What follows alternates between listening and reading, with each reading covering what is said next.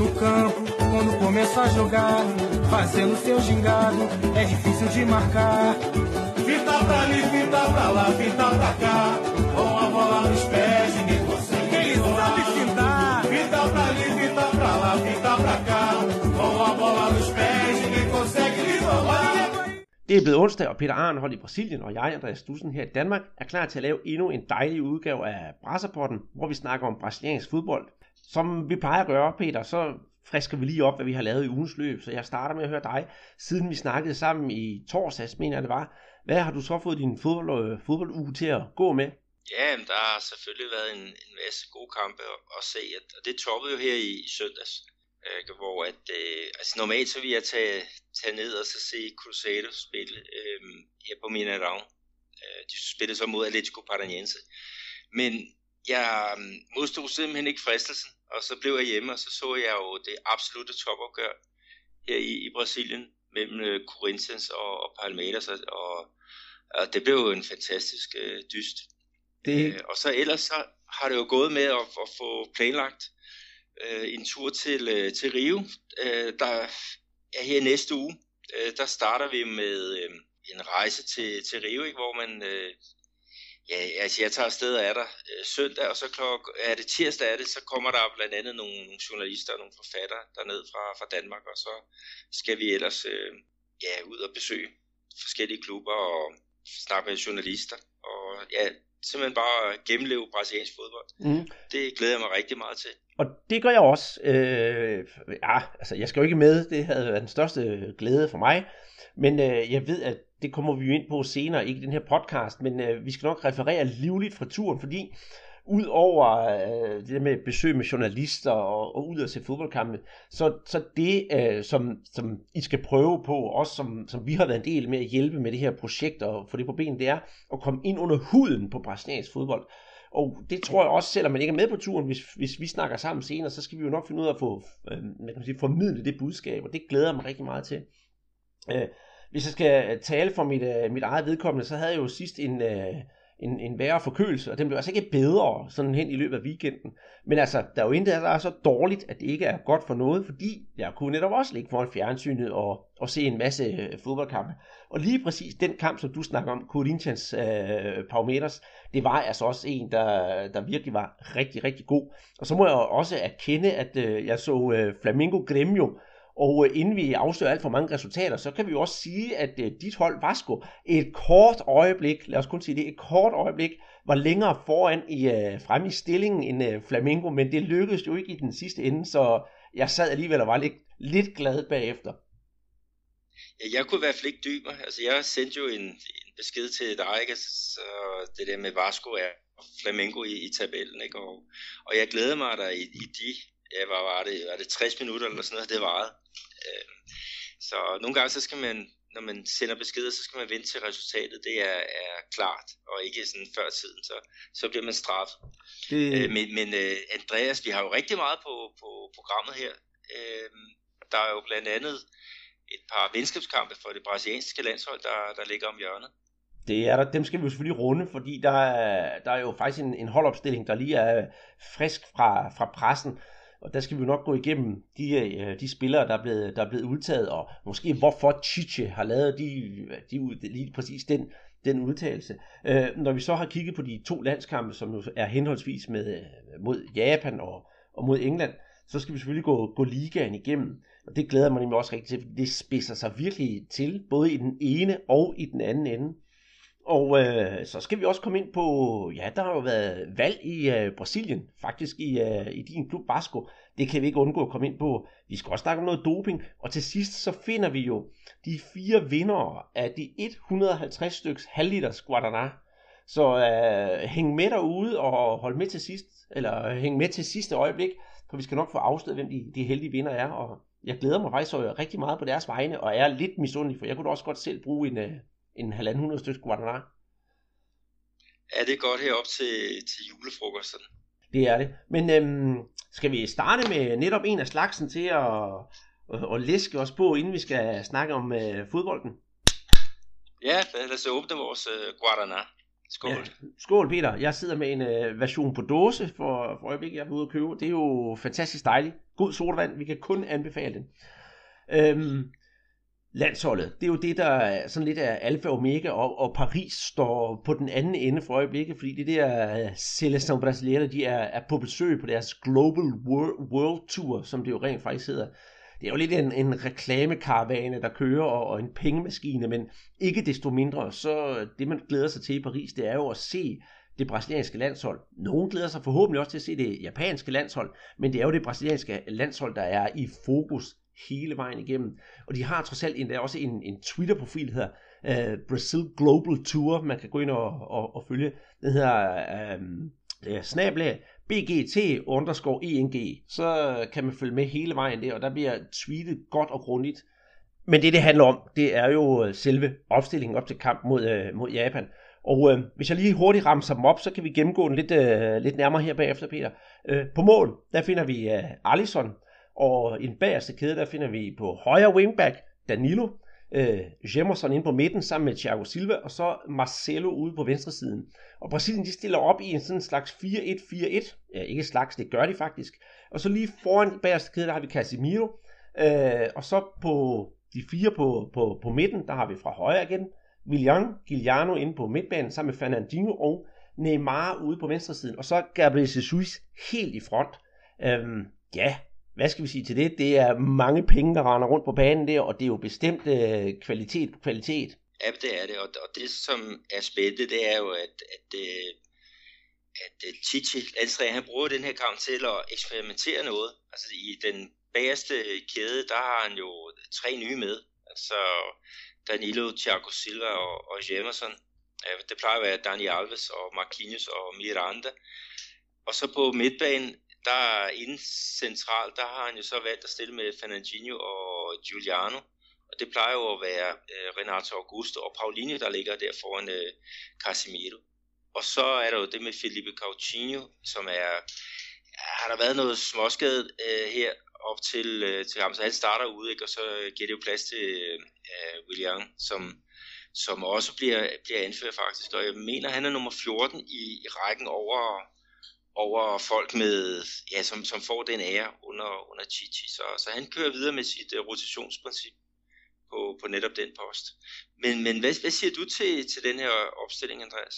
Altså, hvis jeg starter helt op i, i, i toppen med Gabriel Jesus, helt op i, i front, det har jeg intet at sige til, for vi kan jo hvis roligt sige, at det går rigtig godt for ham i Manchester City for tiden, så, så han er jo næsten selvskrevet, og Neymar, altså lige meget hvor dårlig han spiller, så er han jo også selvskrevet, fordi øh, ja, selvfølgelig skal Brasilien forberede sig til det her kommende V M, og det er jeg sikker på, at Tite, han fokuserer hundrede procent på, men du kan ikke lave en øh, opstilling i de her kampe, uden at tage Neymar med, for han er alfa og omega, og så især når de spiller Paris, det skal vi altså heller ikke glemme, at han spiller jo for P S G, så, så han er så vigtig, både kommercielt og selvfølgelig også på banen, så han skal jo med. Men, men jeg synes, det er modigt af, af hvad hedder han, af Tite, og jeg synes også, det viser, øh, ud over det mod, at han tør at, at gå lidt imod den stemning, der måske nogle gange er, fordi alle brasilianere, de har altså lavet deres opstilling, og de ved ti gange bedre end Tite, hvordan man laver det her. Men Tite, han tør godt at sige, ved hvad, jeg vil prøve de her mænd, og de skal gøre, de skal nok, og vil gøre det bedste, de kan. Og så er det nemlig også, at han kan prøve den der plan B. Vi har jo snakket om det før i vores podcast. Hvad sker der, hvis X bliver syg, og hvis X bliver skadet og får et gult kort? Jamen, så når han jo at prøve de mennesker af, der eventuelt kunne erstatte dem. Ja, det er, det er helt sikkert. Øh, og altså, vi skal så også tænke på, at der er jo en kamp mere øh, mod England, og den har helt sikkert første prioritet. Så der tror jeg, han, han stiller med disse svaner, altså den startopstilling, som vi efterhånden kender øh, så godt. Øh, men men øh, ja, her i forhold til den her opstilling, der bliver det i hvert fald sjovt at se, hvordan Fernandinho og Giuliano, de gør sig inde, inde centralt. Øh, Giuliano, han er jo sådan et eller andet sted ham, der måske skulle gå ind og erstatte Paulinho, øh, som jo har været en, en fantastisk vigtig spiller for Brasilien her, øh, efter Tite, han, han overtog, altså hans arbejdsraseri, ikke, og hans mange mål for, for landsholdet, så er det jo fedt, han han også har fået succes i, i Barcelona. Men, men det bliver spændende at se, hvordan det der nye centrale midtbane øh, øh, formation, den, den gør det, ikke? Og, og ja, som siger Neymar, han er selvfølgelig urørlig, øh, men, men det med at teste en plan B i forhold til ham, det får man jo så først gjort, når, når Philippe Coutinho han er, er klar, fordi så skulle han jo ind og, og erstatte Neymar i, i venstre side. Men, men det kan jo være, at det kommer til at ske for eksempel i, i anden halvleg mod, øh, mod Japan, så frem til at øh, Liverpool-spilleren han er Han er hundrede procent fit for fight. Mm, præcis, og det er jo det. Jeg tror også, folk de bare, de vil selvfølgelig se giraffen, og hvis han så har været inde i tres minutter eller halvfjerds minutter, så vil der nok ikke være mange, der tænker, okay, han skal have hele kampen, så det er nok okay, hvis han bliver skiftet ud. En anden, en anden lille fodnote, jeg vil gøre til den her opstilling, det er i bruttotruppen. Der har vi jo haft Diego Ribas fra, fra Flamengo. Han blev skadet, og der har været sådan lidt frem og tilbage. Skal han være med, eller skal han ikke være med? Uh, han har været testet, eller til nogle tests i dag, eller var det i nat, hvornår det nu har været, i, uh, på et hospital i Paris. Og uh, han vil altså forblive i truppen, dog uden uh, at være med i den her Japan-kamp. Så måske kan det blive til noget, ja, jeg tror sgu ikke, han kommer på banen, hvis jeg skal være helt ærlig, selvom jeg godt kunne tænke mig det. Måske kan det blive til noget bænktid mod uh, England.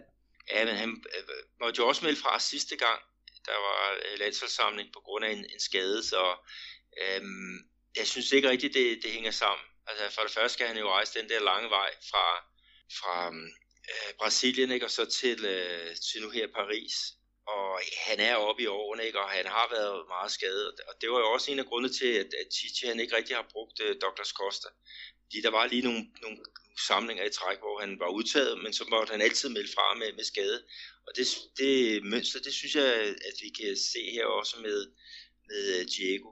Øh, altså, det er i hvert fald ikke noget, der gør hans chance for at komme med til, til V M større, selvom han er jo den vigtigste mand for, for Flamengo. Ja, øh, præcis. Men øh, jeg skal da sige, Peter, nogle gange så har jeg selv brugt samme undskyldning, når konen har været sur. Ja, det er altid godt at have nogle undskyldninger på lager. Det er rigtigt. Men øh, skal vi lukke, lukke landsholdet ned og sige, det er jo på fredag, at kampen bliver spillet, og den bliver vist øh, på, på dansk tv. Jeg skal være ærlig og sige, jeg kan ikke huske, hvilken tv-kanal det bliver vist på, men det er jo der, vi har vores gode venner fra Sofabold. Gå ind og kig øh, på deres hjemmeside, sofabold punktum d k, eller hent appen. Der vil det fremgå, hvilken kanal og hvad tid, og alt vil stå derinde, så det, det bruger jeg selv rigtig meget. Ja, det er en god en, og det der til at give overblik, fordi den samler jo nemlig alle forskellige kanaler. Altså hvis du går ind på, på T V to side, eller hvad det nu hedder, ikke, så er det typisk deres kampe, der kommer i, i fokus. Så yes, skal have overblikket, så, så er det øh, sofabold punktum d k. Ja. Nu har vi jo snakket om det brasilianske landshold, men det er jo faktisk ikke det eneste landshold, der er i aktion i denne her weekend. Vi har for eksempel øh, ja, Danmark-Irland, som det meste af Danmarks befolkning nok skal sidde og se, og som sagt Brasilien her, det er jo en venskabskamp. I den anden, øh, i gruppen, hvor Brasilien spillede i den sydamerikanske kval, der er det jo sådan, at Peru, de skal ud og spille, hvad kan man sige, øh, hvad er det, playoff mod New Zealand. Og de er jo kommet i gevaldige problemer efter deres største stjerne, absolut største stjerne, Paulo Guerrero. Han er blevet mistænkt for, for doping, og indtil videre er blevet udelukket for, for, for det peruvianske landshold. Og grunden til, at vi kommer ind på Paulo Guerrero, det er jo selvfølgelig, fordi han er også sammen med Diego Ribas, en af topspillerne i, i, i Flamengo. Men det kan jo gå hen og blive et, et rigtig, rigtig stort problem for, for Peruen. De mangler deres, ja, ypperste profil. Ja, det bliver et, et kæmpe problem, og, og meddingerne er, at de vil bruge Farfang op øh, på, på toppen. Men det får jo også problemer i forhold til øh, Flamengo, fordi at øh, Paulo Guerrero, han er jo deres, deres øh, ja, bedste angriber. Altså, de har godt nok nogle andre, nogen der går ind og, og, og tover, når han er væk, ikke? Men det er sådan, sådan nogle relativt øh, unge, unge spillere, som, som får chancen øh, her. Så den her øh, doping ting der, den, den, den får alvorlige konsekvenser for, ja, for ja, to steder, Peru og så her i, i Brasilien. Det gør det nemlig, men, he, men jeg vil ikke sige heldigvis, indtil videre, der har Flamengo forholdt sig meget, meget afventende og roligt, og er kommet ud med et, et lille notat om, at de ser tiden an, og bakker selvfølgelig Paulo Guerrero op i, hvad den her sag nu vil, vil ende med. Så, så ikke, man kunne godt forestille sig Brasilien, man slog hånden af folk over doping, men det gør man faktisk ikke. Vi kan jo også huske øh, sagen med, med Alexandro. Det var jo ikke sådan, at øh, der var bål og brand over det. Man ser tiden an, og, og, og så afventer man. Men hvad der lige præcis vil ske med Paulo Guerrero, det ved vi ikke nu. Øh, så vidt øh, vi er orienteret, så har det peruvianske fodboldforbund bedt om, at, at sagen den lige bliver henlagt et øjeblik, så han kan forhåbentlig deltage i kampene mod New Zealand, men det skal ikke undre mig, at Comebol, og jeg ved ikke om FIFA, de er jo også blevet involveret i det her, de vil jo nok sige nej, og så bare øh, lukke porten ind til, ja, de har fundet ud af, hvad der er sket med ham. er det jo også være, være rimeligt nok, øh, at, at han ligesom bliver sat på, på sidelinjen, indtil man, man er helt sikker på, hvad, hvad det nu er for noget. Altså det, øh, hans urin viser spor af, af kokain, og der kommer også et spørgsmål om det, fordi at det har været sådan, han har været på, på noget party og blevet, blevet dopet der, eller har selv øh, taget det. Øh, eller der er også den der historie med, at han har drukket noget te, og der, det er jo noget, som, som er meget normalt i, i nogle af de der øh, lande, øh, med, med nogle ting at sære i. Men det er jo ikke altid lige, man ved, hvad det er, der er i. Øh, så det, det er jo et problem. Øh, men lad os se, hvad, hvad, hvad udkommet bliver på, på den her. Det skal selvfølgelig afgøres i en, i en, en retssag med, med de der øh, kyndige på, på det der område. Ja, så, der... ja, vi ser frem til det. Jeg synes, det er pokkers ærgerligt selvfølgelig for, for Peru, og det, det er jo også rigtig, rigtig ærgerligt for, for Flamengo. Ja, ja, men hvis, øh, hvis Paulo Guerrero, han må have været i byen og har, har festet lidt for, for voldsomt, så vil jeg sige, så er det måske sådan lidt, øh, på den anden side, sådan, åh, så har han egentlig fortjent det, fordi så er man måske også lidt dummere, end man lige sådan, ja, politiet tillader. Ja, det er jo øh, helt sikkert, at... Øh, at folk, der, der, der tager sådan noget bevidst, at de tror, de kan smutte udenom en dopingkontrol. Altså, det, der, der mangler noget på, på den øverste etage. Øh, det bliver spændende at se også, hvordan det er Peru, New Zealand, den, den, den ender. Jeg kunne godt øh, unde Peru at komme med. Det er vist et stykke tid siden, de har været med til, til V M. Er det ikke det, Peter? Jeg ved ikke, om du kan huske, hvornår de sidste har været med. Jeg ved i hvert fald, de var med i, i nitten halvfjerds. Der havde de et fantastisk landshold med, der hedder Kobiljas. Og, og en af kampene, en af de bedste kampe, der blev spillet ved den slutrunde, det var, det var mod Brasilien. Jeg kan da ikke huske, at Rivellino, han scorer et fantastisk flot mål på, på frispark. Så jo, men lad os da bare få, få dem tilbage. Altså et eller andet sted, så, så synes jeg selvfølgelig med latinamerikanske øjne, at det er lidt mere sexy end øh, New Zealand. Øh, jeg har lige mindst du, at du fortalte om nitten halvfjerds, så kan jeg fortælle, at Peru, de var også med i V M nitten otteoghalvfjerds, hvor de kom til mellemrunden og faktisk spillede mod Argentina. Nu har vi jo så snakket om, hvad, hvad konsekvenserne eventuelt kunne være for, for det peruvianske landshold, når, når Paulo Guerrero ikke er med. Øh, hos Flamengo, der har det jo åbnet, kan man sige, nogle nye døre, og det er nemlig det, at den unge Lincoln, han har fået plads på, på A-holdet. Og det er jo faktisk ret interessant, fordi så finder vi jo netop øh, to fra årgang to tusind, som skal til at spille øh, prof for førsteholdet. Og øh, ja, skal du have fornøjelsen af at nævne den anden, Peter? Ja, det er selvfølgelig øh, Vinicius Junior, ham som Real Madrid har spenderet, hvad er det, femogfyrre millioner euros øh, for, og, og Lincoln, han var jo så med på det brasilianske U sytten-landshold her, som i ja, tidligere øh, i den her måned øh, vandt bronze ved, ved V M, og han startede suverænt godt, og, og, og scorede en, en del mål, øh, men øh, faldt noget igennem til, til aller, aller sidst, om det var træthed, eller, eller hvad det nu var, det, det er jo et spørgsmål, men det bliver rigtig godt for hans udvikling, mm-hmm. at øh, komme op i den professionelle trup. Altså vi har jo set, hvad der er sket med Vinicius, efter han, han kom op her i, hvad var det, i marts måned, var det vel, ikke? Øh, altså fra han var sådan den der lidt stille øh, spiller, der kom ind og, og havde svært ved at få fodfæste, ikke? Så gik han jo ind øh, blandt andet mod Fluminense i, i øh, Copa Sudamericana og, og gjorde virkelig en, en forskel. Så øh, det bliver spændende at se, hvad, hvad Lincoln kan få ud af, af det, og hvad, hvad øh, Flamengo kan få ud af ham også. Det, det gør det, det gør det. Øh, skal vi med det gå videre til at, at snakke om, om det, hvad hedder det, om den brasilianske Serie A, og, og hvordan Premier League også har været med til at influere den i den her runde? Ja, du havde et, et, et ret øh, frisk tweet på, på det, ikke? Øh, også inde på vores, vores Facebook-side, der, der skrev du også det der, om den brasilianske liga var ved at gå engelsk. Ja, det var det, og det kommer vi til. Øh, men øh, først skal vi øh, lige sætte en skiller på, så vi kan komme i rigtig Serie A-form. Ja, lad os gøre det. Få en, en puster, og så klar til det helt store drama, som der var her i, i søndags. Guaraná Antártica. De Maués para as suas mãos. Bora lá. Jep, så er vi blevet klar til at snakke Serie A. Jeg har ikke åbnet endnu en Guaraná, for jeg har stadigvæk noget tilbage i den, jeg åbnede her for et stykke tid siden. Men øh, det, vi, det, som du teasede her inden, inden vores lille break her, det var netop, at der havde været, hvad kan man sige, altså topopgør i den brasilianske liga. Og jeg tør måske, jeg tør godt sådan løfte lidt låg på og sige, om det måske var en slags mesterskabskamp, vi havde, da Corinthians de, uh, mødte Palmeiras. Ja, det kunne det jo i hvert fald øh, Altså det kunne være en kamp, som øh, helt havde, havde åbnet spændingen øh, til, til det mesterskab. Altså Corinthians jo ført på et tidspunkt med, med sytten point ned til, til nummer to, ikke? Og, og inden den her kamp, der var jo forspringet, det var nede på, ja, var det seks point. Men, øh, men øh, altså vi, vi fik et eller andet sted en, en, en finale, men jeg vil ikke sige, at, at mesterskabet er afgjort, fordi at... Øh, at øh, der er stadigvæk et hold, der, der bider øh, Corinthians lidt i, i hælene. Men, men altså, det var i hvert fald en, en kamp, som var en finale værdig. Det var det helt bestemt. Øh, skal vi løfte sløret og sige, at øh, Corinthians de vandt tre to i et øh, yderst spændende opgør, hvor, ja, skal jeg egentlig være ærlig at sige, at det hele foregik næsten på elleve minutter. Øh, går jeg lige målene igennem, syvogtyve minutter. Rodriguinho får bolden i venstre side. Han laver sådan en, øh, ja, der må du altså også lige øh, fortælle, om du synes, jeg har ret eller ikke har ret, Peter. Han kommer ud i venstresiden, og så laver han det, jeg vil kalde en ufattelig forkølet afsl- øh, afslutning. Men jeg kan ikke finde ud af, om det er en dårlig afslutning, eller en maskeret afve- aflevering til Homero, der gør det til et nul. Altså, det, hvis det var en maskeret aflevering, så er det altså verdensklasse. Men hvis der var en afslutning, så var det altså ikke særlig godt.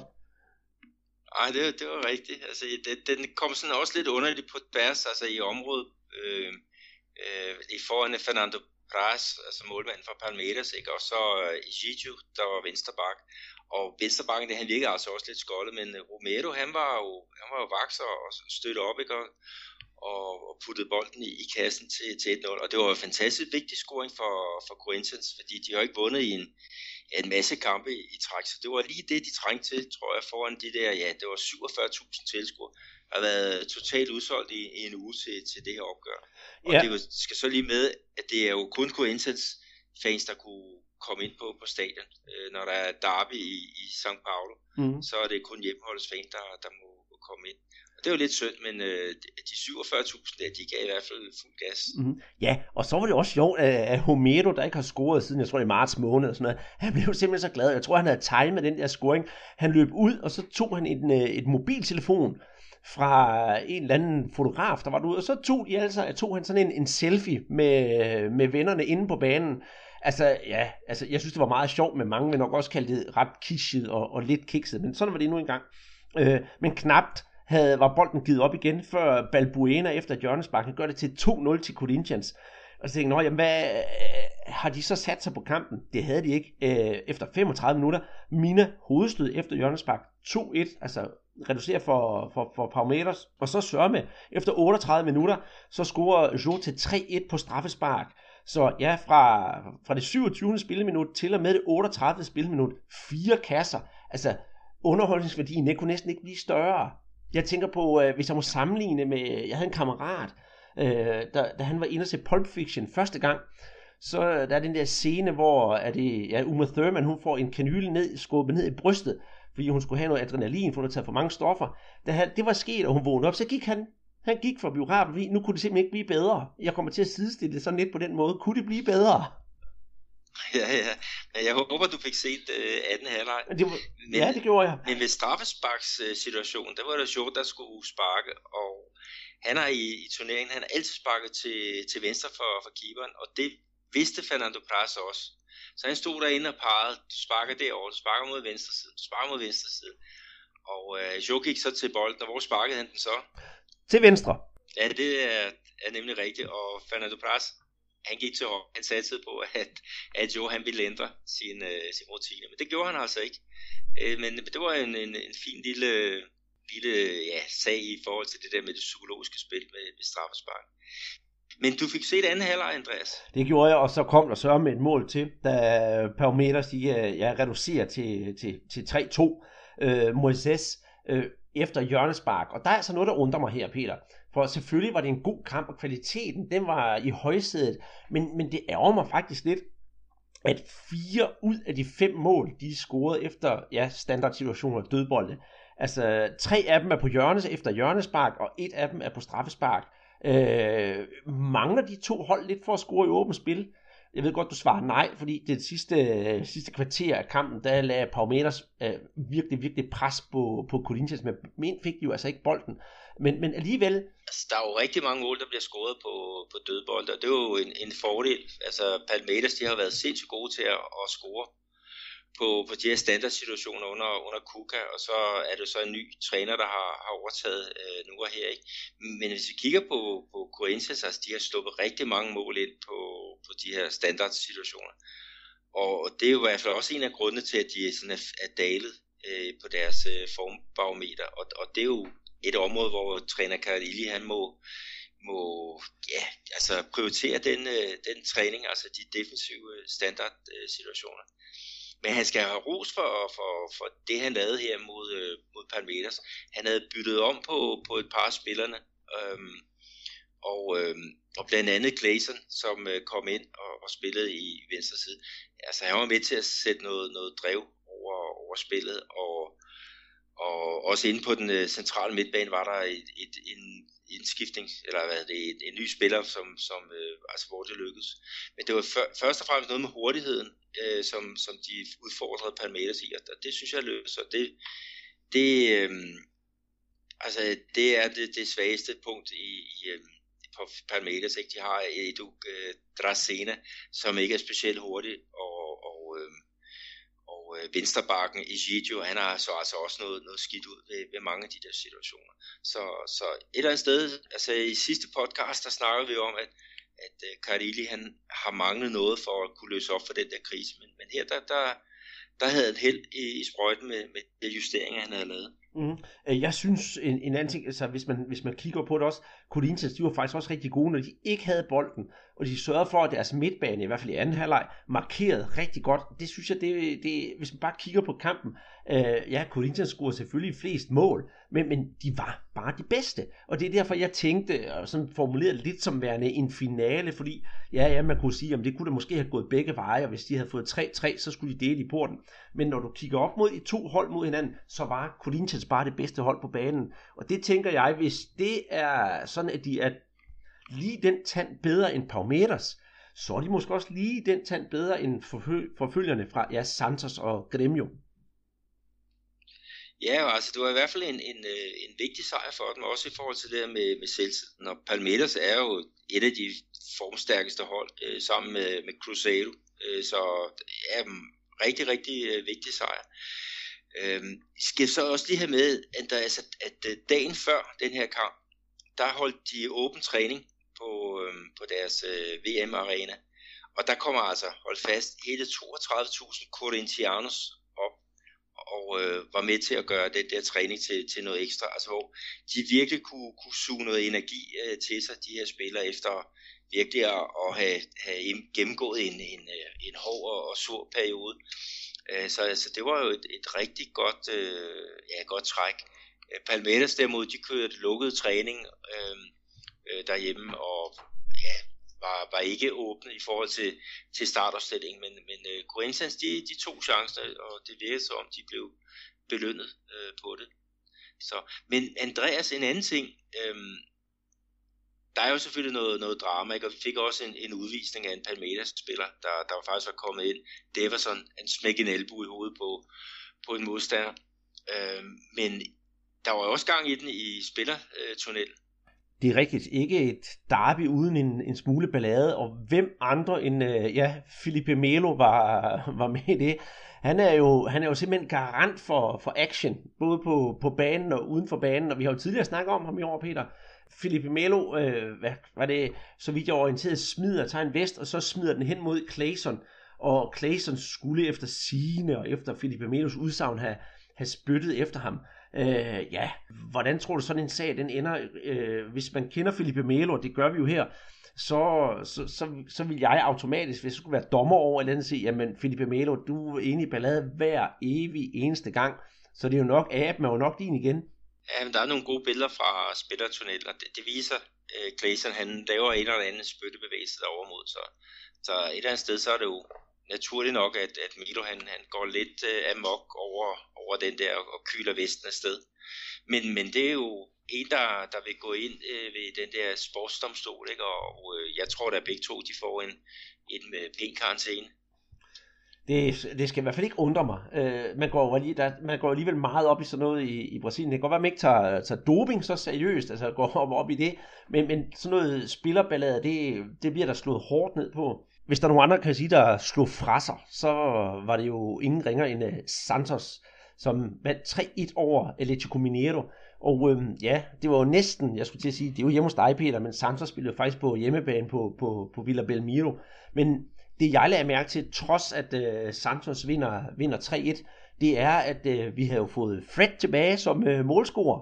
Ja, det er rigtigt. Og, og øh, han kom jo, ja, hvad, overhalede han ikke en, en gammel legende fra, fra Flamengo på, på det antal mål i, i Serie A? Jo, det, øh, nej, han er ikke overhalet. De er, øh, kan man sige, af point. Det er nemlig øh, med flest scorede mål i, i, i Serie A. Jeg kan ikke huske, tre hundrede femogtredive eller tre hundrede otteogtredive. Der, der tangerer han øh, Zicos rekord. Så må ikke han også slår den, fordi han har da nok et par, par år i den brasilianske liga endnu. Men øh, det andet, jeg også lagde mærke til, det var jo selvfølgelig, at Santos de øh, spillede faktisk en, en god, gedin kamp.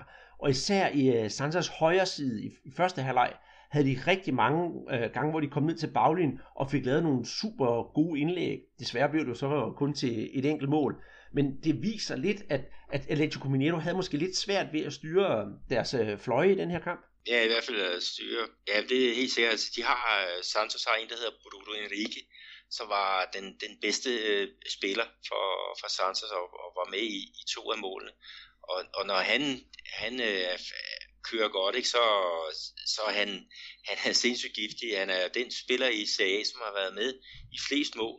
Øh, det, er jo, det er jo sindssygt. Jeg tror, det er noget med fyrre procent af Santos' mål, som, som han er, er med i. Øh, men det, det var jo også, hvad hedder det, med, med nye træner, som, som Santos havde, ikke? Og det var jo så også en, der kørte lidt mere offensivt. Og det var jo øh, ja, også en, som de fleste fodboldelskere, de, de kender. Det er det. Det er Elano. Han kom jo til Santos, var det sidste år, hvor han fik en, hvad kan man sige, øh, hans aftægtsklub, hvor det lige blev til et par kampe. Og så har han altså gået ind i den tekniske stab siden da. Og det er altså endt med, at han har fået sin trænerdebut her i weekend. Og et stort tillykke til Elano, der faktisk, jeg synes, han har taget en rigtig, rigtig pæn skalp mod, øh, mod Atlético Mineiro. Men øh, bortset fra Elano, så synes jeg i det hele taget, at, at det var også en rigtig, rigtig underholdende kamp, Peter. For vi så jo også Robinho som i oplæggerens rolle til ja, Freds mål, og jeg synes i det hele taget, at Robinho spillede en, en god gedin kamp. Også netop det der med, at det virker lidt, nu tabte de selvfølgelig, det virker som om Robinho og, og, og Fred er ved at finde den der gnist, som de havde. Det er måske bare ja, ti kampe for sent. Ja, det, det kan du have ret i. Altså Robinho, øh, han var jo tilbage på sin gamle hjemmebane, altså der hvor det hele startede. Og, og publikum, de var på nakken af ham, fordi de, de synes, han er sådan en, en lejesvend, der bare går for, for usle øh, mammer. De havde jo rigtig, rigtig gerne set øh, Robinho i den hvide trøje øh, for Santos, men øh, sådan var det ikke. Men, men han tog det pænt. Øh, han holdt øh, hovedet koldt i, i de der situationer. Men altså publikum, de fik i hvert fald deres højdepunkt. Øh, måske ikke så meget med de tre mål, men det var midt i første halvleg, hvor øh, Alisson, han simpelthen laver en, en tunnel på, på Robinho. Øh, det, det vagte et kæmpe, kæmpe jul. Mm. Efter kampen, der udtalte Robinho så om, at han var, han var lidt irriteret over kampen, fordi han synes, de havde spillet rigtig godt. Øh, Atlético Mineiro, men det var den der klassiske, jamen det var jo stolpe ud. Øh, jeg er dog ikke helt enig med, med Robinho, fordi Santos, øh, hvis, øh, hvis Ricardo Oliveira han havde været lidt skarpere, så havde han altså scoret mere end det ene mål, som han gjorde. Øh, og det var særdeles underholdende, det må jeg sige. Øh, men stolpe ud, ja, Robinho havde et fantastisk øh, klassisk ud på stolpen, men øh, i det hele taget, det var, det var de brændte chancers kamp, det synes jeg. Ja, det, det havde faktisk to, to forsøg på, på træværket. Øh, gæsterne, men øh, det er jo målene, der tæller, og, og øh, ja, målene fra Santos, de blev sat ind af Arthur Gomes, og så David Price øh, stopper, og så den rutinerede øh, Ricardo Oliveira, øh, han scorede så også, ikke? Og så fortalte du også det med, med Fred. Men, men øh, altså, det var en dyr kamp for, for Atletico at, at tabe, fordi at øh, de skal simpelthen op i i den zone, der skal spille Copa Libertadores øh, næste år, ikke? Og, og med, med den her, det her nederlag, ikke? Så har de jo et, et, øh, et stykke op, og der er jo kun øh, seks runder igen. Og med hensyn til Santos, Andreas, så øh, kunne jeg godt forestille mig, at øh, Elano, han øh, fortsætter ved, ved roret øh, sidste år. Altså nu var det hans, det var faktisk ikke hans træners debut for, for Santos, fordi han havde også to kampe sidste år, og det gav øh, også to sejre, så Han har et flot C V som cheftræner. Tre kampe og, og tre sejre. Jeg håber et eller andet sted, at Elano han, han får, øh, får chancen. Ja, for han er en, det, det synes jeg, en virkelig sympatisk karakter, sympatisk figur. Det er... En anden kamp, som, som også er, ja, hvad skal jeg sige, et, et, et subtopopgør, kan vi godt kalde det. Det var Gremio, som uh, tog imod uh, Flamengo. Og Gremio, de har jo altså, tankerne på finalen i, i Copa Libertadores. Men hvordan gik det egentlig mod, mod dit hold, Andreas? Det ved jeg ikke. Bøj til side, øh, Gremio, de vinder tre et, og det der er morsomt med den her kamp, det er, at Gremio og Flamengo, de nok har kigget lidt på den engelske Premier League, øh, da Everton, de vandt med tre to i den her weekend, og øh, gæt, hvem der scorede tre mål i den her kamp, Peter? Ja, det har nok været, altså, det er jo et meget almindeligt navn hernede, Everton, så det, det er mit bud, jeg har også snydt lidt, jeg har kigget. Ja, øh, den, er, den er så lidt sjov, fordi øh, det starter med øh, en, en, en første halvleg, der faktisk var ret så underholdende, og, og, og det gik sådan lidt øh, både til den ene side og både til den anden side. Jeg tænkte, det her det bliver en pointdeling i sidste ende. Øh, så selvfølgelig knap var anden halvleg begyndt, da Everton Ribeiro, han øh, bringer Flamengo foran. Så går der ja, kvarter tyve minutter. Så uh, Everton fra Gremio bringer ja, uh, udligner til et et, og så den anden Everton hos Gremio, han gør det til to et, og så, ja, Luang, han hedder jo så desværre ikke Everton til, til efternavn eller til fornavn, han gør altså det onde mod uh, Flamengo, og så lukker og slukker kampen til, til tre et, og det jeg synes, der var interessant ved den her kamp, det er, ud over at Gremio bare var de bedste, det, det kan jeg ikke komme udenom at sige, øh, og at Luang, han gjorde forskellen. Jeg havde puslet lidt med en optakt på, på min hjemmeside, Flamengo punktum d k, hvor jeg var overbevist om, at efter Copa Libertadores øh, succesen her i, i, i sidste uge, at øh, Gremio, de ville, øh, hvad kan man sige, øh, lade Luang være og lade ham få lidt fred, så han kunne ja, samle kræfter, når de skal ja, spille de her vigtige kampe. Men det gjorde de altså ikke, så han fik lov til at gå på banen mod Flamengo, og jeg synes, han var en af dem, der var med til at gøre den store forskel øh, på niveauet hos øh, Gremio og Flamengo, og man kunne også se, at Flamengo netop manglede ja, Guerrero og, og, og hvad hedder han, øh, Diego Ribas. Men øh, ja, hvis, øh, jeg skal være meget overrasket, Peter, hvis, øh, hvis vi efter det her transfervindue, der, der åbner her lige om lidt, hvis Luang han stadigvæk er i Gremio. Ja, det, det er jo så øh, en lille sjov ting, fordi han har faktisk forlænget øh, sin kontrakt med, med Gremio øh, til, hvad er det, tyve tyve. Øhm, og hvad er det, Arthur, som er deres øh, midtbanedynamo, øh, som også er inde omkring det, det, det brasilianske landshold, og, og også i spil til, til Barcelona. Ikke? Han har så øh, en aftale, der løber i tyve enogtyve. Så Gremio, de har virkelig nogle, ja, nogle øh, ja, to små pengemaskiner gående på, på deres hold. Men, men altså, øh, jeg er i hvert fald overrasket over, at de giver så meget gas, når, når de har en, en øh, Copa Libertadores-finale at, at tænke på. Mm. Jamen det, jeg, jeg giver dig fuldstændig ret, og derfor var jeg nemlig imponeret over, at, at Luang han var med, og ja, selvfølgelig har han øh, skrevet under for, for Gremio, men jeg tror, det stadigvæk det drejer sig om tid, fordi de store europæiske klubber, de er jo ikke fedtede, når de vil have de store spillere fra Brasilien, så de betaler jo garanteret den, øh, ja, kan man sige, købsklausul, der er, hvis de skal købe ham fri af kontrakten.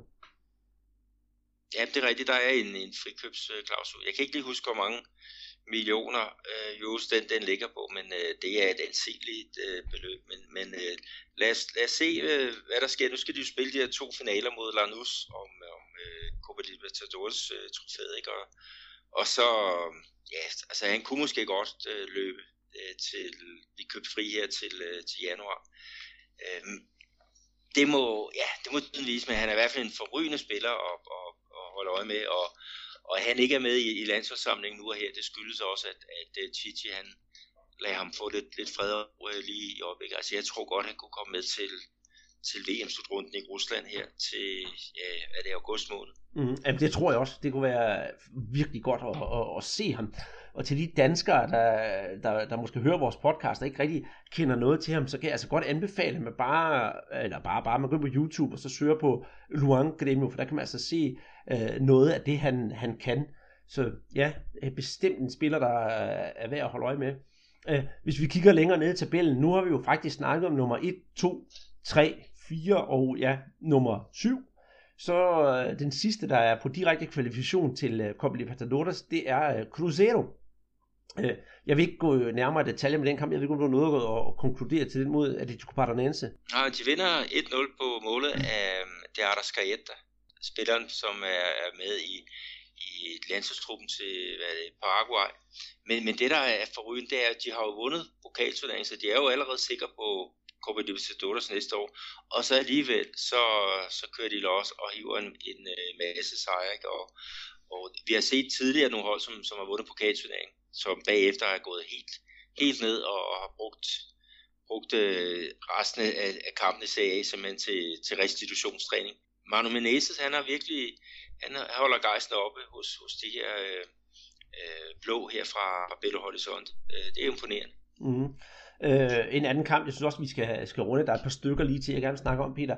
Den ene, det er jo det store derby, der var mellem Botafogo og, og Fluminense. Øh, ja, Fluminense, de vinder faktisk en, en ret vigtig to-et sejr, og øh, kan man sige, de ligger på trettende pladsen, men formår stadigvæk lige at holde fast i, i, i det felt, som kan kvalificere sig, eller skal spille Copa Sudamericana. Og Botafogo, det er nok lidt irriterende for dem, at de ikke kunne få ja, altså flere point, så de kunne komme med i Copa Libertadores. De ligger nu på sjette pladsen og skal spille kval. Og øh, det næste hold, jeg så skal snakke om, Peter, det er jo dit hold, Vasco. Vi skal jo have at vide, hvorfor at du en times tid kunne fryde dig over, at de lå højere op i tabellen end Flamengo. Jamen, det var fordi, de kom foran et nul over Vitória. Ja, fra den, den øh, tunge ende af tabellen. De havde faktisk rykket kampen fra deres gamle stadion, San Januario, og så til øh, Maracanã. Og øh, det, det startede jo rigtig fint. Breno, øh, stopperen, han bringer den foran øh, et nul. På et øh, hovedstød. Og Breno, der var måske nogen, der kan huske ham. Øh, han var engang en af de mest talentfulde spillere i, ja, på verdensplan, og blev solgt til øh, Bayern München. Men der, der, der gik der altså galt for ham, og han var inde og sidde i spillet efter at have tændt ild til, til sit eget hus. Øh, men, men nu er han altså i, i gang igen, og, og, og gør det godt for, for Vasco. Han er udlejet fra São Paulo, Hans, hans helt øh, gamle klub. Men øh, den der føring, den holdt lige til øh, ja, kort før tid, så, så fik Vitória udligning, og det gjorde så, at, at Vasco de røg fra syvende pladsen og så ned på, på ottende pladsen. Så øh, vi havde Flamingos plads til et, et, et kort, øh, ja, en, en times tid var det vel ikke, men, øh, men øh, de spillede ikke godt, Vasco, så, så det var fortjent nok, at de ikke hentede de, de tre point. Det er rigtigt, men det kan nu ændre sig. De ligger øh, kun med... med Med, med to point fra hinanden, og der er jo en meget, meget vigtig runde, vi går ind her i, i, i den her midtuge, og der er virkelig nogle, nogle intense, intense kampe. Øhm, inden vi kigger på, på et af bundholdene, Peter, så synes jeg, det er, det er sjovt at nævne, at uh, São Paulo, de vandt jo så et nul over Atlético Goianiense. Øh, ikke at det er noget specielt i det, for det er jo det absolutte bundhold, men det er første gang, at São Paulo siden år to tusind og femten har haft tre sejre i træk. Øh, og øh, vi havde jo på et tidspunkt næsten øh, skrevet São Paulo ud af Serie A, men øh, altså, for at være helt ærlig, så med et par sejre nu, så kan de jo faktisk begynde at kæmpe med om kvali- kvalifikationspladserne til Copa Libertadores. Ja, de har fire point op nu, og det er således, at øh, ja, Gremio, de vinder Copa Libertadores, og Flamengo, de vinder Copa Sudamericana, så er der faktisk to ekstra billetter til, til brasiliansk fodbold. Det vil sige, at niende pladsen, der hvor São Paulo ligger, den er også med i, i det felt. Øhm, så ja, de kan jo selvfølgelig selv klare det ved at hente en masse point, men ellers så, så succes i de der sydamerikanske turneringer, det er også noget, der kan bane vejen for, for São Paulo. Men, men når du snakker om, at de har tre sejre i, i træk, så har vi i hvert fald en spiller, vi skal, skal nævne, som ja, primus motor i, i den der genrejsning af, af São Paulo. Ja, og det er ingen andre end uh, Hernanes, og uh, der er onde tunger, eller gode tunger i Brasilien, der begynder at spørge, om uh, Tite har fået hans telefonnummer, for han, uh, ja, som du siger, det er fugl Fønix, der er kommet op uh, med São Paulo, og São Paulo blev hentet, eller undskyld, Hernanes blev hentet ind tidligere på året, netop for at redde klubben, og de første par kampe, der var han sådan lidt, uh, ja, som en, en hund i en spil kejler, og vi snakker om, kan han være med til at, at, at genrejse klubben? Og øh, hvis der er nogen, der finder vores podcast for den her gang, så vil vi gerne gøre de ord til skamme, for han er om nogen en, der har fået klubben til at komme på rette spor igen, og det er dejligt at se. Og det er også rart, at en stor klub netop som São Paulo, de er kommet op og, og blevet så meget bedre, Altså når de har halvtreds tusind mennesker på, på stadion, selv når de spiller bundkampe, jamen, så kan vi jo ikke undvære dem i Serie A. Nej, det, det er dejligt, at, at folk er, er vågnet op. Altså, de kører sådan nogle, nogle tilbud også for deres øh, fans, øh, således de kan komme billigere til, til fodbold. Og, øh, og det synes jeg er en, en, en rigtig god, øh, god strategi. Jeg vil så også lige sige, øh, Andreas, at det mål, som Anne Arne sætter ind, ikke, det er jo et stort mål. Øh, det er jo et, et indlæg, som kommer hårdt, som han så slår ind med, med brystkassen. Øh, og øh, altså, det viser jo bare, at, at manden han i øjeblikket, altså uanset hvordan bolden kommer, så skal han nok få den ind over stregen.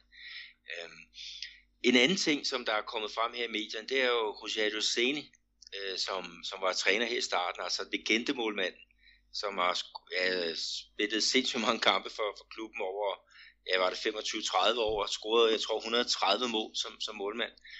Han, blev, han startede jo som træner, blev så fyret.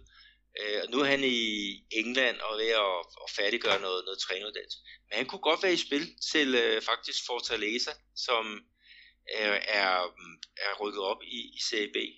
Og øh, deres klubpræsident, han er i hvert fald positiv. Altså, de har haft nogle, nogle indledende drøftelser, ikke? Og, øh, og øh, det kunne måske godt være, være, være godt at, at få ham i gang øh, der. Altså, han har jo nogle klubber, hvor han har sagt, der vil han absolut ikke være træner, fordi han er jo São Paulo, øh, spiller med, med øh, ja, hud og, og hår, men øh, Fortaleza, det kunne være et, et spændende projekt for, for ham.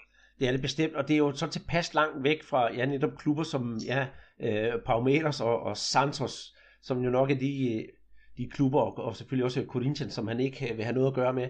Og ja, det kan da være, når det kommer lidt længere frem, at jeg skal ringe og høre vores gode ven, José Junior. Han bor jo i Fortaleza og har stadigvæk med fodbolden at gøre det op.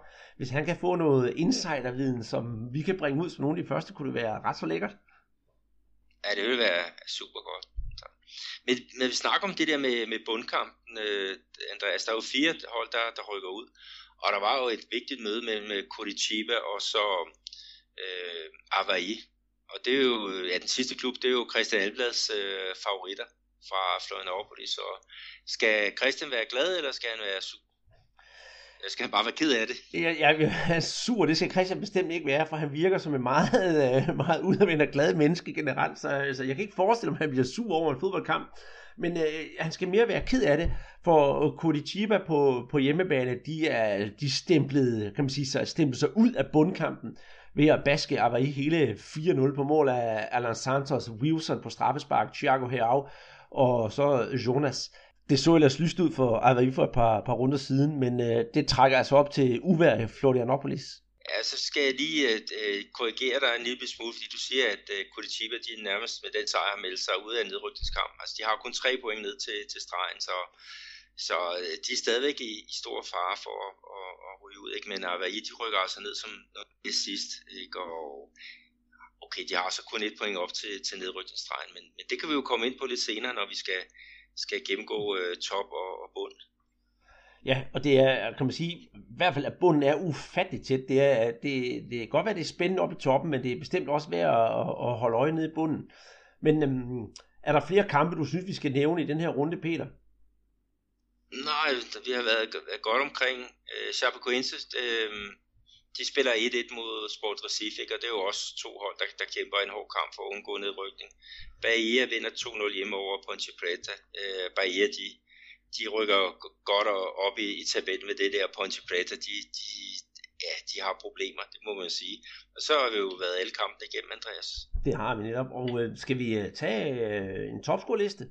Ja, en stilling måske allerførst. Det øh, synes jeg faktisk også var en rigtig god idé, så man kan få være helt opdateret. Altså, øh, førstepladsen, Duxen, der finder vi altså stadigvæk Corinthians med toogtres point. seks point bagefter, der har vi Santos. Så har vi otte point bagefter, der har vi Gremio, så har vi på fjerdepladsen Palmeiras, også otte point bagefter, og så øh, pokalvinderne fra Cruzeiro på femtepladsen med enoghalvtreds point. Øh, hvis vi kigger på de fire hold i bunden, så har vi øh, på syttendepladsen Vitória med femogtredive point, attendepladsen Ponte Preta med også med femogtredive point, Avaí også med femogtredive point på nittenpladsen, og så totalt i bunden, der finder vi Atlético Goianiense. Og selvom vi på papiret har en chance for at, at overleve her de sidste seks runder, så tror jeg altså ikke, de gør det. Så dem vil jeg allerede, allerede på nuværende tidspunkt godt sige farvel til. Ja, det, det er meget, meget sandsynligt, at de tager en returbillet ned i, i Serie B. Men, men et andet hold, som vi måske også lige skulle snakke om, det er Sport Recife. Altså, de, de lå jo med i, i toppen på et tidspunkt, og, og er så på, på vej ned af i tabellen nu. De har kun et point ned til stregen. Og øhm, altså, de, de spiller jo i, i byen Recife, og, og det kan godt være et meget, meget sort øh, år for, for fodbolden netop der. Altså, hvis Sport, de ryger ned i Serie B, og i Serie B, der er der to hold fra, fra samme by, som er, er på vej øh, ned i den tredje bedste række. Så øh, det er ikke specielt godt med, med, med de briller i hvert fald. Nej, det, det er det ikke, og jeg tror, at det begræder de meget oppe i Nordøst-Brasilien. Og ja, altså, ja, de er jo ikke bedre, det må vi jo indrømme, men jeg har altså en anden lidt svaghed for Nordøst-Brasiliens fodbold, fordi jeg kan godt lide den der lidt charmerende indgang til, til spillet, men det er måske også den, der koster alle pointene, når, det, når alt kommer til alt. Ja, altså hvis vi kigger på, på det med øh, ja, Sport og Vitória, de er jo så på vej, øh, det kan jo godt være på vej ned i, i C B, ikke? Men hvad kommer der så op? Altså Internacional øh, fra det sydlige, ikke? América Mineiro fra min by, øh, Paraná, også her fra, fra min by, de, de ligger i øjeblikket over stregen, ikke? Og så er der jo så Ceará fra, fra byen Fortaleza, som også har kurs mod, mod Serie A, ikke? Og der er jo så fem runder igen. Så det bliver jo, ja... Det kan jo godt være, at, at Serie A, det bliver en, hvad hedder det, nordøstklub fattigere her til, til næste år. Det, det håber jeg så sandelig ikke. Det, det gør jeg heller ikke. Men øh, skal vi nu kigge på topscorelisten? Ja, Enrique Dourado fra Fluminense, han har så scoret seksten øh, mål, og det samme har Jô øh, så også lavet. Øh, han scorede så her mod øh, Palmeiras. Så har vi Sport Recife, André, han har scoret tolv mål, og så har vi jo Luca fra... fra Ponte Preta med, med elleve, ikke? Og det er jo sådan meget sjovt, at, at de fire på topscorelisten her, ikke? Der var faktisk kun en, der spiller for et tophold, og resten ja, spiller for midterhold eller, eller hold, der kæmper øh, mod, øh, mod nedrykning. Mm. Jeg synes, det er værd at nævne også, Peter. Nu har vi jo snakket om Hernanes. Han ligger på syvende pladsen med ni mål og tre assists.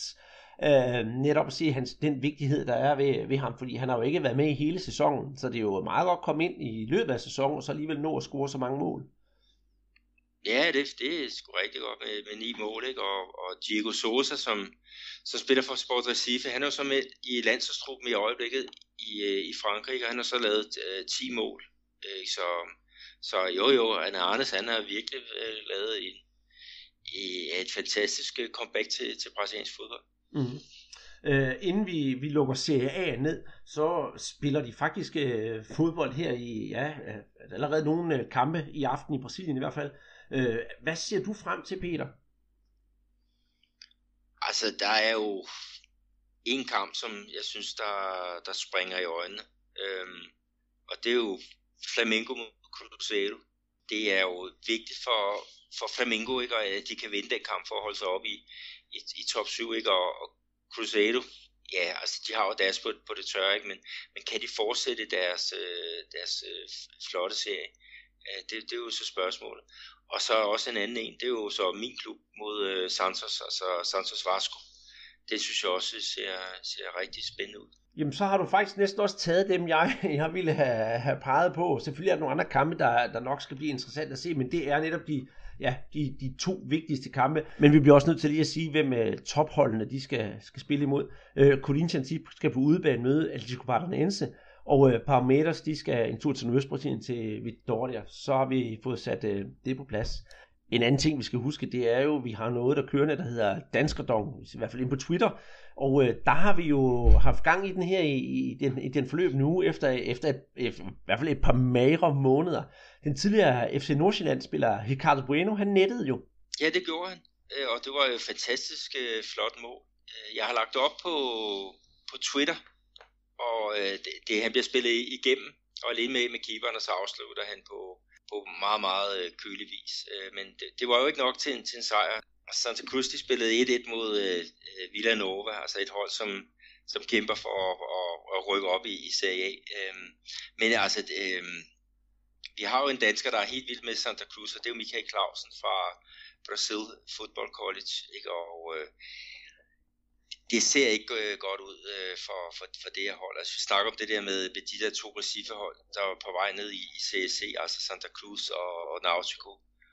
Og øh, Sansa, de har syv point op til, til den rigtige side af nedrykningsstregen, og der er kun fem kampe igen, så det klarer de nok ikke. Øh, og det, det, det er synd for en, en klub, som når det virkelig brænder på, så er der altså tres tusind mennesker på, på deres stadion herude, øh, og øh, det, det er tungt, at vi skal have sådan nogle publikumshold ned i den, den tredje bedste række, men det, den er jo dårlig, øh, ja, dårlig struktur, og de har ingen penge, så Så med det så, så forsvinder de gode spillere jo også. Det, det gør de. Og nu når vi snakker om øh, klub med dårlig struktur, så skal vi jo kigge en tur til Rio, Peter. Og det, der har været valg i, i Vasco, hvor man skulle vælge en ny præsident. Og øhm, ja, øh, hvad skal man sige? Hvis A G F eller sådan en klub, det gale hus, de kigger mod Vasco, så kan de lære rigtig meget i den negative retning, ved at mærke. Ja, det, det er vildt. Altså det, det er således, at der er jo præsidentvalg hver tredje eller hver fjerde år, og, øh, og det har der så været her for, for nylig, og der er jo øh, tumult om, om øh, valgresultatet. Øh, der er jo præsident, den siddende præsident, øh, Peter Arne, øh, han, han er jo så den, der har fået øh, flest stemmer øh, i, i den her omgang, men, øh, men øh, der er noget med en, en urne sytten, som, eller urne syv var det, som, som ikke rigtig spiller. Ja, og det er, det er, det er sådan lidt en sparet historie. Eurisio Miranda, som vi har snakket om tidligere, han er, han er lidt sådan en uh, mafia-guy. Sådan en, en tyk mand i seler og cigarer, der sidder og troner ud over stadion, og han er, han er faktisk ikke særlig populær, heller ikke hos, uh, hos uh, Vasco-fansene. Miranda, han vandt med et hundrede og seksogtredive stemmer over uh, Julio Brandt. Det er jo sådan set ikke det, der sådan er, er problemet, men som sagt, stemmeboks syv, hvis man tager den ud af ligningen, så ville, hvad hedder han, Julio Brandt vinde med to hundrede og halvtreds stemmers fordel. Så nu går rygterne og konspirationsteorierne om, om den der urne syv, den er, der er fusket med den, for det er ufattelig mange stemmer, Miranda har fået der. Ja, det er halvfems procent af stemmerne, som er tilfaldet den, den siddende præsident, og det, det lugter øh, rigtig langt væk af, af noget, noget fusk.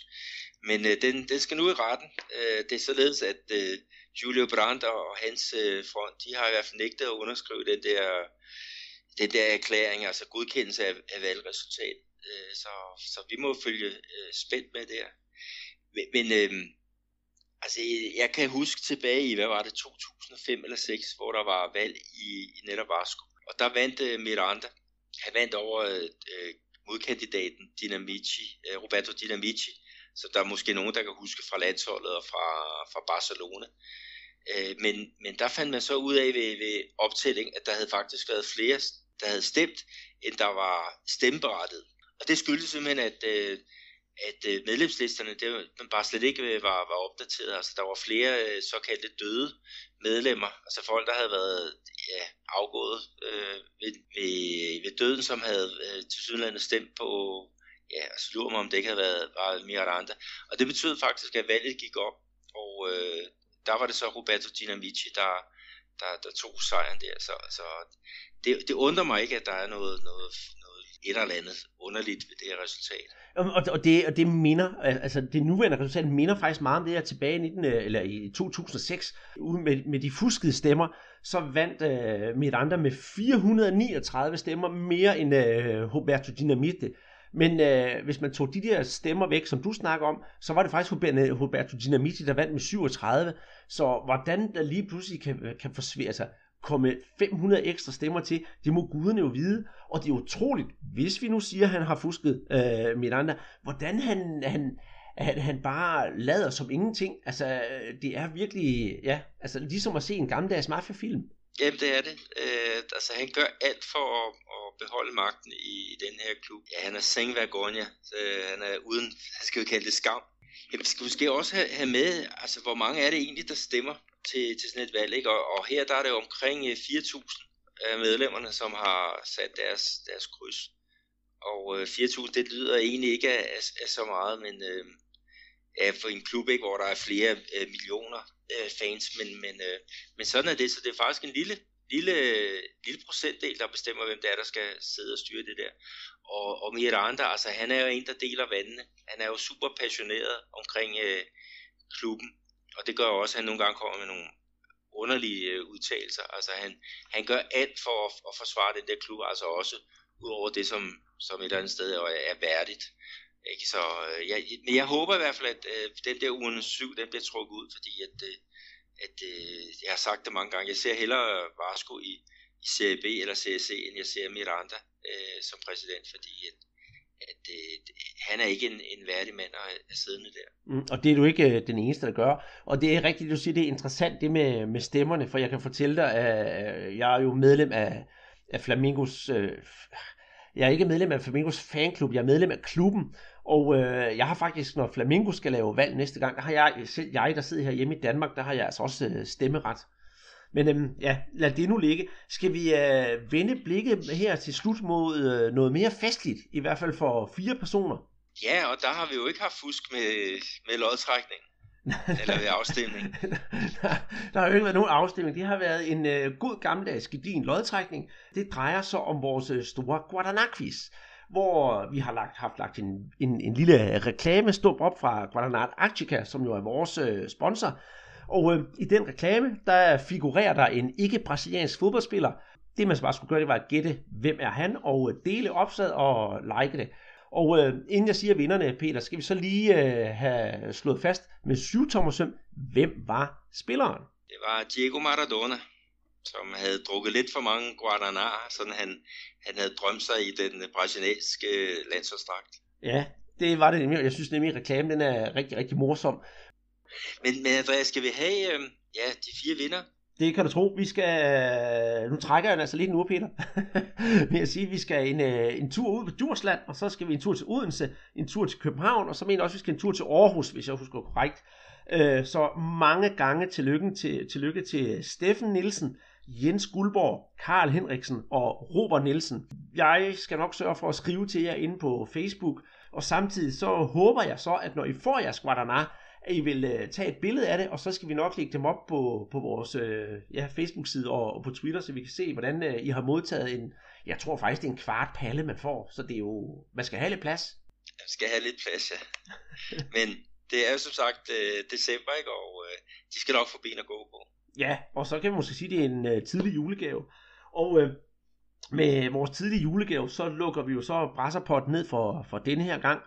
Husk at gå ind på iTunes, hvis I øh, kommer derind, og så giver os nogle øh, stjerner og hjælper os godt på vej, så vi kan spise kirsebær med de store sportspodcasts. Desuden følg os ind på Twitter. Det er bare at søge på hashtagget Brasserbold, så skal vi nok dukke op. Eller ind på bare søge på Brasserpod, så kommer den op. Og så er der selvfølgelig også vores Facebook-side, hvor vi øh, jævnligt lægger noget op. Ja, der er masser af indgang, og vi elsker jo, når, når folk de, de skriver øh, om ja, alt med brasiliansk fodbold. Her der er I...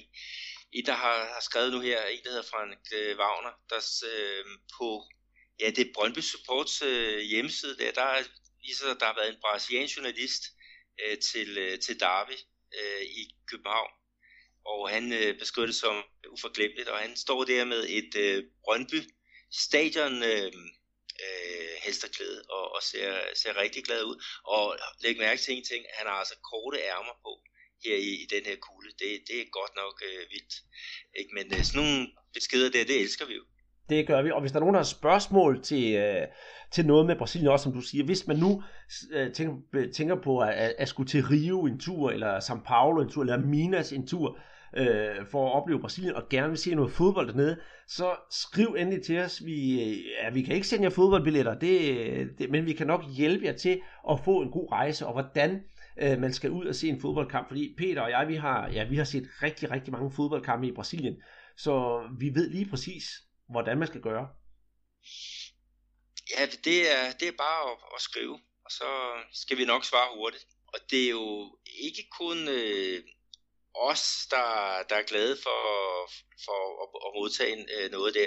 Vi er jo også glade, når, når vi går, går ud af huset. Øh, Jeg ved, Andreas, du har jo gang i sådan et lille, hvad er det, julespecial, ikke? Hvor du har taget kontakt med, med en masse folk, og du har jo fået rigtig god øh, respons.